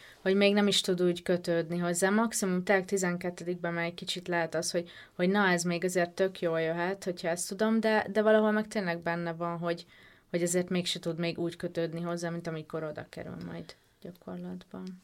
Én ezzel ott vitatkoznék, hogy nálunk 12-ben most vagy irodalom, vagy azt hiszem inkább a nyelvtanórában ö, megtanultunk borítékot címezni, meg önéletrajzot és motivációs levelet írni. Na most a boríték címzésen mindenki csak arra hölgött, hogy mikor fogok én az életben borítékot feladni. Nem tudom, egy kezben meg tudom számolni valószínűleg, hogy azóta ez hányszor történt meg. Viszont az önéletrajzírás, meg a motivációs levél, ott végre azt éreztem 12 év oktatás után, hogy így, wow, egy dolog, ami kelleni fog az érettségi utáni nyáron. Azt a, köszönöm. És ott meg, jó, az lehet, hogy én voltam a fura gyerek, de hogy én tök boldog voltam, meg örültem neki, hogy így ú, életszagú dolgokat tanulunk. Úgyhogy ö, szerintem ennek abszolút van talaja, csak jól kell időzíteni. Mhm, én, nekem van most egy ilyen megélésem, hogy az öcsém 12-es, és abszolút azt látom, hogy olyan szinten, és nem csak ő, hanem az egész osztályos stresszben van az érettségi miatt, mm. hogy így, így teljesen le vannak eresztve az ajtók, meg az ablakok, és gyakorlatilag semmi nemű tudást, semmi nem olyan tudást nem engednek be, ami nem az érettségire fókuszál, mert hogy van egy olyan kialakult vélemény, ami szerintem fals, de hogy van egy olyan kialakult vélemény, hogy ma már érettségi nélkül semmi esélyed az életben valóban, el kell menned egyetemre, de nem mindegy, hogy hova, nagyon-nagyon jól kell, hogy sikerüljön az érettségid, mert hogy az az egész életedet befolyásolja majd, és ezért egy olyan stresszfaktor van rajtuk, ami, ami ne, nem engedi ezt be. Tehát hiába akarnák, akarnának most nekik szerintem nettó-bruttó közti különbségeket tanítani, egyszerűen lezárnának, uh-huh. mert nekik most csak versösszehasonlítás, meg nem tudom, mik kellenek ma már az érettségikhez, uh-huh de nagyon klassz ez, meg, meg el tudom képzelni, abszolút el tudom képzelni, hogy egy önéletrajz írás, meg egy motivációs levél írás, az, az tud működni, de azt is azért tudom csak elképzelni, hogy tud működni, mert hogy nagyon sok diák mondjuk már a következő nyáron diák munkára fog mhm. jelentkezni, mm-hmm. ahova ez kell. Tehát ez mondjuk tényleg szorosan érinti őket, de hogy ezen, e, erre a kettőre nem lehet egy komplett tantárgyat felhúzni, mm-hmm. meg ez tényleg egy ilyen egyórás történet, de hogy azon kívül akár az adózás, akár a, nem is tudom, csekkbefizetés, vagy bármi ilyesmit, ami ilyenkor példának szoktak felhozni, ezeknek azt hiszem 99%-a így lepattanna. Én egyébként nekem van egy ilyen nagy favoritom, a technika óra te jóságos. Ami nektek ugye technika volt, mert nekünk háztartást kellett járni, varni, meg szilváspitét sütni. Milyen jó lenne, ha tudnék szilváspitét sütni, mindegy. A lényeg az, hogy, hogy én ezt így, így, így kibővíteném, vagy nem is kibővíteném, hanem ezt így továbbvinném, vagy szerintem ide be lehetne suvasztani egy csomó izgalmas dolgot, akár az, hogy motivációs levél, önéletre, szerintem ez tök fontos. Én ilyenekre gondolok még, hogy így online vásárlás, nem tudom, különböző applikációk kezelése, és hasonlók, szóval hogy olyanok, amik tényleg így a...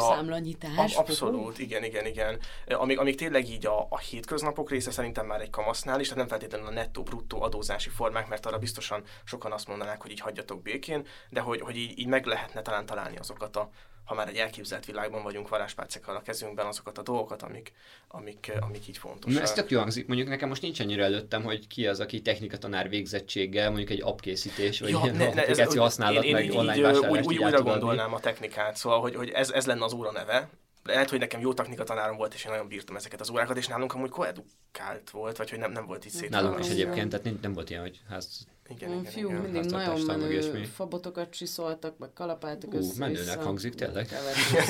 mi, mi, mi csak ilyen cipős dobozokkal ne, Nekem itt ugyanaz a gondolatom, mint a kötelező olvasmánynál, hogy ez az a rendszer, ahova több mindent már nem tudsz besúvasztani, mm-hmm. anélkül, hogy valamit kivegyél. Tehát ez oh. klasszul hangzik ez a technika óra, oké, okay, állj oda egy 12-es elé, és mondnak, hogy akkor mostantól ezt is meg kell tanulnod, mert ez hasznos lesz az életbe. Ő meg azt fogja mondani, hogy köszönöm szépen, így is csak négyszer van a héten nulladik órában dupla faktom, meg hetedik órában még ötkor ott rohadok az iskolába, Nincs, nincs egyszerűen hely. Anélkül nem tudod ezt megcsinálni, hogy kivennél valamit, és visszakanyarodunk oda, és hogy te a matekot vegyünk ki. Hogy sok, igen. igen. igen én, én, én, csak még mondok még egyet, amit még beillesztenék. Akkor át, átment a gondolatom. csak, csak, csak, hogy jelezzük, hogy mi, milyen színvonalon áll a beszélgetés. De hogy, hogy, hogy én, én, én ad, adnék egyébként ilyen pszichológia, vagy, vagy valamilyen ilyen életvezetési tanácsok órát, kicsit olyan módon, mint az etikát, vagy, vagy a filozófiát, szóval hogy ilyen bejön egy egy évre, és aztán eltűnik, és, és nem feltétlenül Freudot, Jungot és Piaget ö, oktatnék, bár na, ők is nagyon hát izgalmas arca, hanem, hanem csak ilyen, ilyen alap, nem tudom, kötődési stílusok, szeretetnyelvek és hasonló dolgok, de teljesen megértem, és abszolút igazad van, hogy, hogy ahhoz az egész rendszert kellene átváltoztatni, mm. és mondjuk nem tudom csoportosítani a természettudományi tárgyakat egy természettudományok gigatárgyáhol ilyen projektek Erre van. volt kísérlet egyébként a Science igen, tárgynak a behozatalára. Oh, ez érdekes. érdekes. Én, én azt hiszem, hogy ez az a pont, amikor így nyissuk meg abszolút a jövő blokkot, és most már maradjunk itt, tehát, hogy mindez, amit mondtál, meg mindaz, amit én mondtam korábban, én egyetlen egy módon tudom ezt egy, vagy egy, egyetlen egy módon tartom elképzelhetőnek, a, nem tartom sok mindenben Amerikát követendő példának, az iskola rendszerben egy picit, és valami olyasmit képzelek el, hogy van mondjuk egy 9 10 osztály, ami, ami ugyanígy marad, fix tömött tantárgyak, megkapod a bevezetőt minden tantárgyból, és 11-12 kb. csak faktok. Tehát ott elind, elindulsz, és olyan tárgyakból építed össze az órarendet, amik, amik így érdekelnek, amire azt mondod, hogy így szeretnél arra tovább menni, és, és ez a kulcsa az egésznek, hogy mivel eljutottunk egy olyan korba, ahol már nem egy ilyen lineáris életvezetés van, hogy te így megszereztél egy érettségit, szerezte egy diplomát, és, és így meg vagy az életre, mert utána lesz egy munkád, és 80 évig fogod azt csinálni, hanem egy ilyen lifelong learning van, emiatt viszont egy kicsit leesett a súly egyébként, még ha nem is ezt érzik a mostani 12 és az érettségről, mert hogy 100 éves korodig fogsz élni, 100 új munkahelyed lesz, 100 új skillre lesz szükséged, úgyis 100-szor fogsz újra valamilyen iskolát elkezdeni, tehát abszolút nincsen súlya annak, hogy te most 19-20 évesen elkezded a jó egyetemet vagy nem. Tehát én simán úgy csinálnám, 11-12. osztályba mennek a faktok, és hogyha te 12-esként rájöttél, hogy passzus, én tökre rossz irányba indultam el, mert hát a kovalens kötés az élet, akkor semmi gáz nincsen, elkezdesz egy 13. osztályt, és elkezded a kémia faktokat, és egy évvel később érettségizel, mert lássuk be, egyáltalán nem számít. 60 éves emberek kezdenek ma egyetemet, és teljesen új karriert. Abszolút ne, nincs ez a, vagy abszolút nem szükséges ez a rohanás, hogy te 23 évesen ma add egy kezedbe a diplomáddal, és akkor lehet, hogy mondjuk olyan gimnázium éveket élnél meg, hogy nem, nem nyöksz és szuszogsz, és nem marad meg semmi abból, amit itt tanítottak, hanem egy ilyen kényelmes, befogadható tempóba, döntéssel a kezedbe, te elindítod szépen magad egy bizonyos irányba. Hát szerintem mostani fejjel így közel tíz év perspektívájából már könnyen mondod ezt, hogy hát nem történik semmi, hogyha ráhúzol plusz egy évet, de azért én nagyon emlékszem arra, amikor kiderültek a ponthatárok, és valakit éppen nem vettek föl, és az az egy év plusz várakozás, az valami borzasztó Isten csapásának tűnt. Akkor ott Utólag... megélve, de hát utólag tudod, hogy nem az. Oké, de abban a döntés helyzetben, amikor te eldöntöd, hogy maradsz plusz egy évet kovalens kötésezni, vagy mész tovább, akkor nem fogod azt veszni, mert akkor még nem az utólagos agyaddal vagy jelen a helyzetben. Hát de a, azt se fogod választani, hogy de belerőszakolod magad egy olyan pályába, amiről kiderült két év alatt, hogy nem tetszik neked. Miért nem ezt csináljuk tök sokan az egyetemen? Mi ezt csináljátok tök sokan az Ha egyetemen? most már végeztem. Mármint, hogy én, én, én azt, azt gondolom, hogy, hogy effektíve szerintem 18 évesen nem kell, hogy tudd, hogy merre visz az élet, meg nem kell megtalálnod a, az utadat, de hogy azért addig már azért el kellene jutnod, hogy legalább azt tudd, hogy mi az, ami biztosan nem érdekel. Tehát, hogyha te két évig jártál kémia faktra, és rájössz, hogy te két évig gyűlölted ezt, és hogy így meghalnál, ha neked vegyészként kellene élned, akkor szerintem a kisebb rossz azt választani, hogy akkor nem baj, még egy évet kipróbálom magam, és akkor utána, mert hogy amúgy csinálják ezt emberek uh-huh. ezrével, csak Persze. ők úgy csinálják, hogy nem még egy évet a gimibe faktokkal operálnak, hanem elmennek OK-ére, vagy elmennek valami szakmai gyakorlatot egy évre dolgozni, mielőtt eldöntenék, hogy melyik egyetemre mennek. Tehát ez egy létező rendszer, és egy ilyen társadalmi paradigmaváltással, hogy ez így oké, okay, ha az az egy év OK, az egy 13. év a suliban, vagy a gimit mostantól összeolvasztjuk az OK képzésekkel, és a gimi saját OK-ján fogsz visszamenni a, a humán vonalra, akkor így, így leveszel róluk egy csomó terhet, egy csomó felesleges tudást, mert fontos a logaritmus azoknak, akik matek vonalon akarnak mozogni. Másnak, lássuk be, nem. Csegi, te hogy, hogy engednéd szabadjára, hogy hogyan lenne jó az az egész rendszer szerinted? Hát mennyi időnk van? 20 perc. Tényleg szerintem ez egy annyira komplex kérdés, hogy, hogy amik most itt előjöttek, azok is ö, önmagában mindegyik ö, rejt valamit, ami jó lehet, de valamit, valami olyat is, ami ö, nehézséget okoz, vagy ö, nehezen megvalósítható, vagy még arra várni kell. Tehát, hogy, hogy, ö, hogy mindegyiket most... Ö, ö, te, azt látom, hogy, hogy nagyon nehéz lenne jó lenne, ki kéne zökkenteni abból, ami, ami most van, de hogy jelenleg nagyon ö, nehéz bármerre is indulni. Ez- ez De hogy abszolút így mindenbe- van. igen, ez- de ez hogy tök- mindenbe de hogy kell. szerintem. Tehát, hogy előbb-utóbb olyan szinten uh, el, elkésünk a mozgás, hogy valamerre muszáj lépni. Tehát nem is tudom, láttátok-e most a mostani PISA adatokat, hogy az OAC, OECD felmérés, 7 évről évre egyre szarabbak vagyunk, vagy egyre, egyre rosszabb eredményeket érünk el. És hogy így, így, tehát most olyan kritika tömeg gyűlik össze, olyan kevés lesz a tanár, olyan fenntartatatlan lesz a rendszer, hogy előbb-utóbb valamerre muszáj lesz lépni. És hogy így, nem, nem, én akkor megnyitok egy másik ö, témát, hogy ö, ez egy abszolút számszerűsített tendencia, hogy egyre kevesebb a tanár. A mostani tanároknak egyre nagyobb százaléka van nyugdíj előtt, vagy már nyugdíjazásból kellett őt visszahívni, egyre több a hiány, vagy egyre, egyre nagyobb az ilyen lyuk.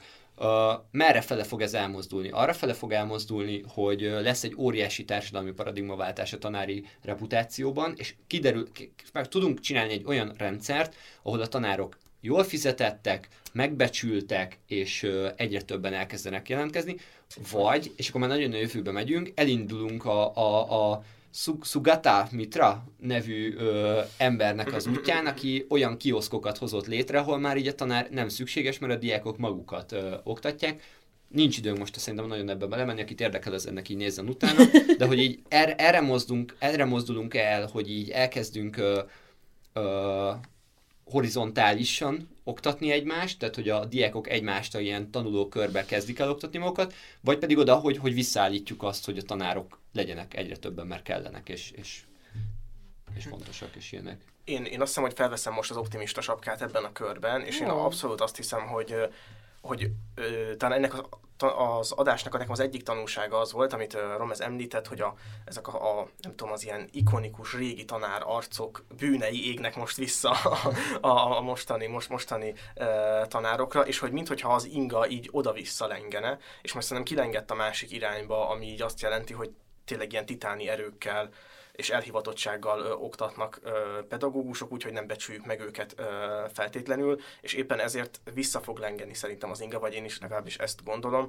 és ö, fog képződni egy olyan társadalmi igény, hogy igenis így több tiszteletet a pedagógusoknak, meg én azt gondolom, bár nem mentünk el ebbe az irányba, hogy mindannyiunknak voltak, nem tudom, ilyen meghatározó tanárai, akikre ilyen szeretettel gondolunk vissza, és szerintem ez így, ez így egy idő után, majd a mi gyerekeink generációjában talán ez így vissza fog lengeni. Ugyanakkor én látom a másik oldalt is feljönni, tehát az biztos, hogy így a tanárok szerepét kicsit így át kell majd gondolni, mert szerintem egyre nagyobb szerepe lesz az ilyen interaktív felületeknek, az önképzésnek, és ami, ami még szerintem egy csodálatos dolog lenne. Nekem az egyik legjobb barátom Svédországban uh, tanul játéktervezés, meg ott oda járt kimibe is, a csoportmunka, mint, uh-huh. mint, mint ilyen dolog. Én, én most is azt érzem így uh, pszichológusként, hogy egy uh, gyerekkel foglalkozik mondjuk négy-öt szakember, és hogy így maga a kultúra nem annyira van meg, amit így nem, nem szedtünk fel a suliban, hogy így hogyan kell csinálni valamit, amikor nem szólóban csinálsz valamit. És hogy ez, De ez ebben a... is szerintem azért már van ö, uh-huh.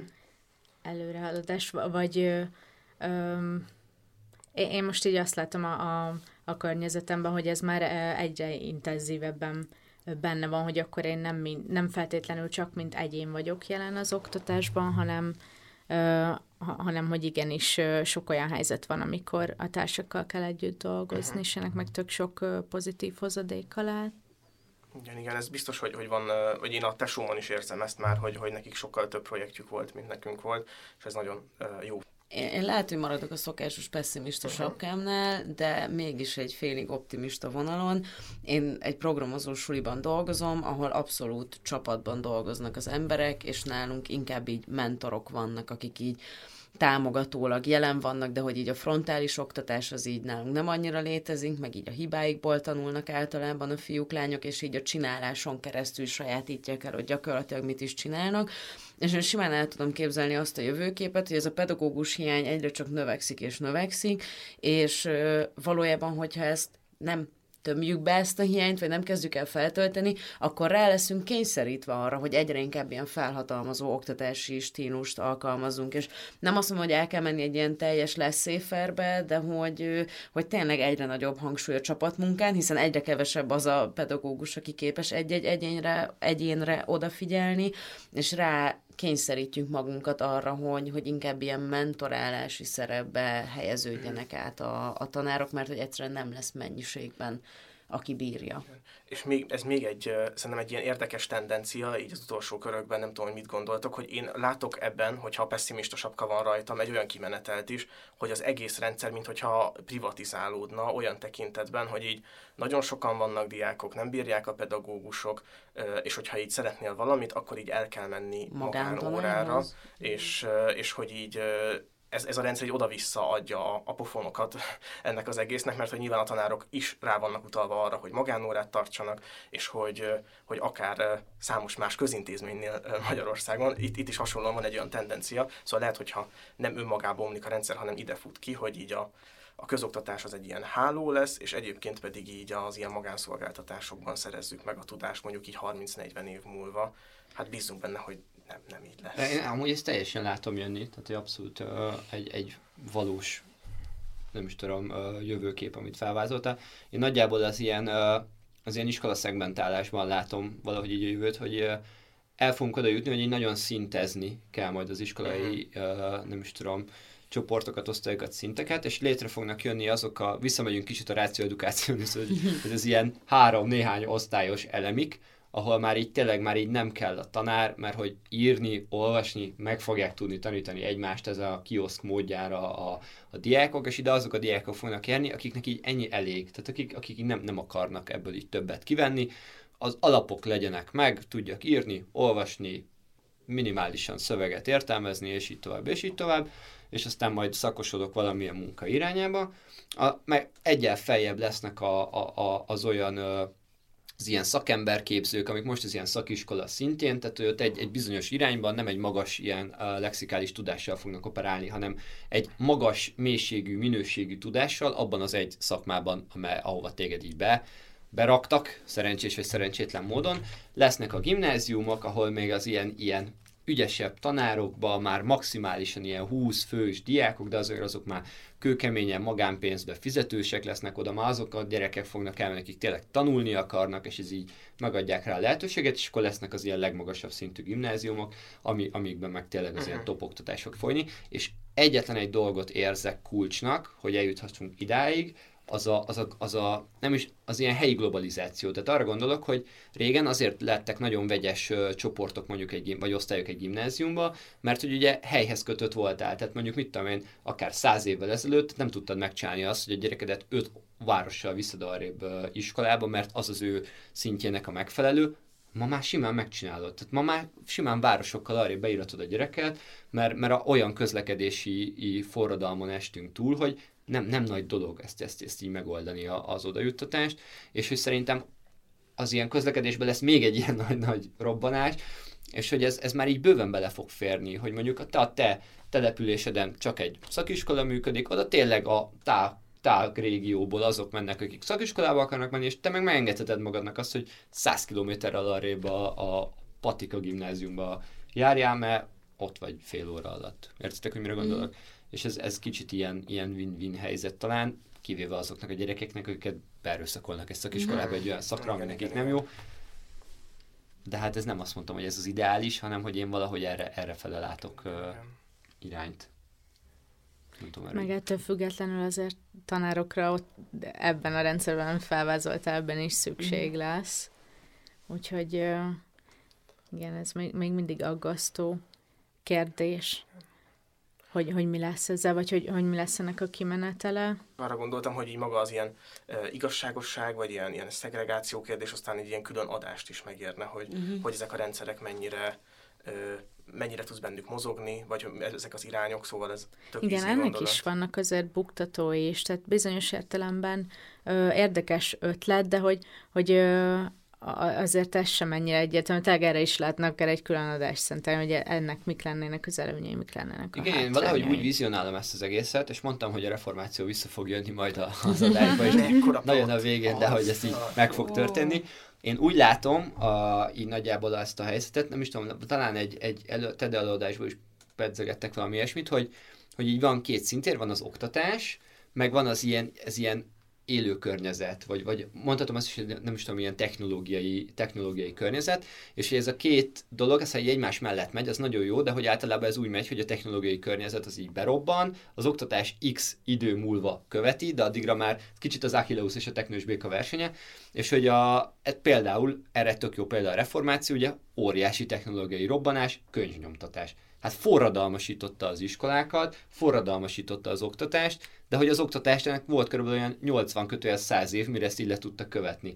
Ma ugyanez igaz az internettel, hogy ma már a diák tehát felmegy, és egy YouTube videóban egy kis indiai úgy elmagyarázza neked a logaritmust, hogy így nagyon kevés matek tanár valaha, és hogy így ezt most megint le kell követnie a, az oktatásnak. És, hogy, uh... és pont ezért van az is, hogy megint csak változik a, a szerepem tanárként, mert már nincsen szükség feltétlenül ilyen ö, tárgyi tudás elemekre, amire mondjuk két perc alatt rá tud keresni az interneten. Így van, és hogy arra akartam ezt kivezetni, hogy azért nem lesz soha tökéletes közoktatás rendszerünk, mert hogy a technológiai környezet mindig előrébb fog lenni, lásd Achilleus és a Technus esete, és hogy ezt a között nem fogja tudni utolérni. Tehát bármilyen rendszert építünk fel, az mindig lemaradásban lesz, az mindig hibás lesz, az mindig tökéletlen lesz, de hogy én most azt érzem, hogy a magyar közoktatás az már a korábbi technológiai környezethez képest is lemaradásban van, tehát egyet megint rugni kellene bele előrébb, és hogy ez, amit így felvázoltam, ez is hibás lesz, mert mire odaérünk, hogy ez megtörténjen, addigra már tök más technológiai környezet lesz, rengeteg hibát ki fog hozni ebből is,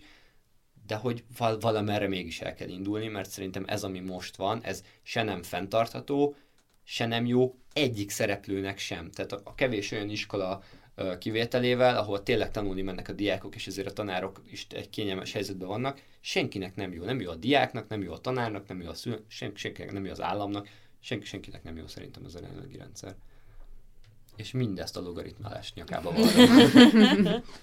Én a háztartás tanóráiban ha azt vizionáljuk, hogy úgy fog megváltozni a jelenlegi probléma, hogy tényleg elkezd több tanár lenni, tehát hogy történik egy olyan paradigmaváltás, hogy előzönlik az egyetemeket a tanárjelöltek, akkor így két kérdésem van hozzátok.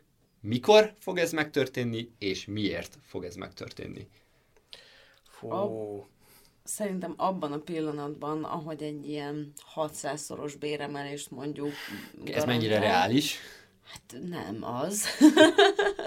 De szerintem egy jelentős béremeléssel meg lehetne dobni a jelentkező számokat, és én úgy érzem, hogy ez egy olyan égető probléma, amire a következő 10-15, max 20 évben vagy meg kell ezt lépjük, vagy nem maradnak tanáraink sajnos, de nem, nem tudom, hogy milyen, milyen motiváló erő tudna még ilyen hirtelen emelkedést okozni a jelentkező számokban, mert hogy a reputáció vagy a társadalmi megítélés az nem egy olyan dolog, ami egyik napról a másikra tud változni, egy kompenzáció viszont igen.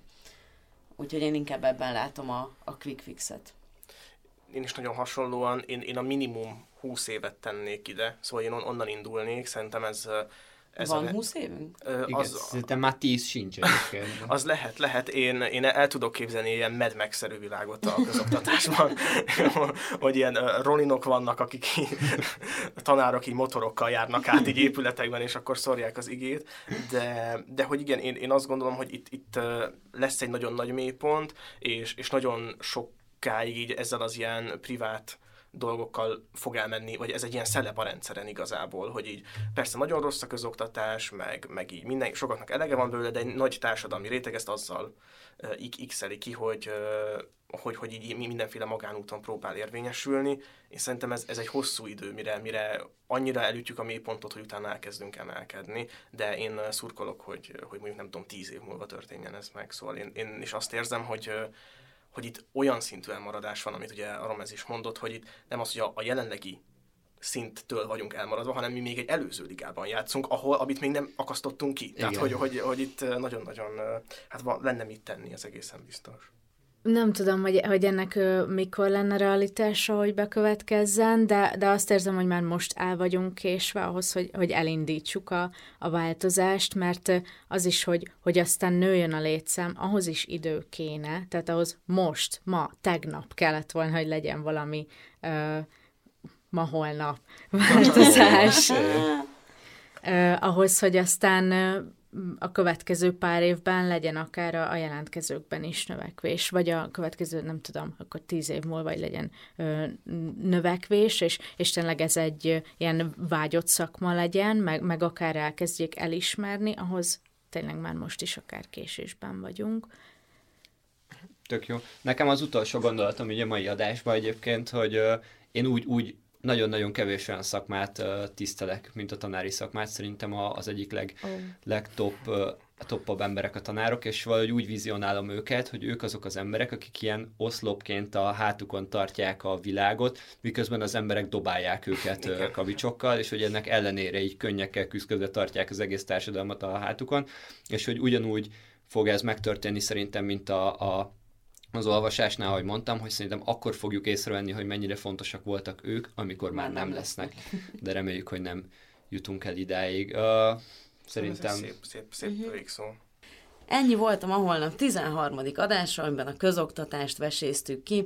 Szót ejtettünk arról, hogy miért kellettek annó iskolák egyáltalán, mi hívta életre az iskolák létezését, hogyan terjedt el a közoktatás Magyarországon, egyáltalán mi is a célja egy iskolának, és hogyan változtak a tanári szerepek a nagyszüleinktől napjainkig, milyen manapság a tanári reputáció, mennyire megbecsült szakma, milyen a jelenlegi iskolarendszer, mennyire működőképes, mik a legnagyobb problémák, és együtt gondolkodtunk arról, hogy hogyan lehetne ezt jobban csinálni, hogyan fog változni vajon a tanárok szerepe, mi lesz a megoldás a folyamatosan csökkenő tanárlétszámra, és hogy vajon milyenek lehetnek majd a jövő iskolái. Nagyon köszi, hogy végighallgattatok minket. Hogyha még nem tettétek, iratkozzatok fel a YouTube csatornánkra, kövessetek be minket Spotin, Instán és Facebookon, lájkoljátok be a ma holnap oldalát. Köszi, hogy meghallgattatok minket, és nagyon szépen köszönjük Cseginek, hogy megtisztelt minket a jelenlétével és a gondolataival. Köszi Csegi. Köszi Csegi. Én köszönöm a meghívást nektek. Jó volt veletek. Oh. Oh. Köszönjük. köszönjük szépen. Jó oktatást, vagy jó tanulást, amit ki magáénak érez. Sziasztok! Sziasztok! Sziasztok! Sziasztok!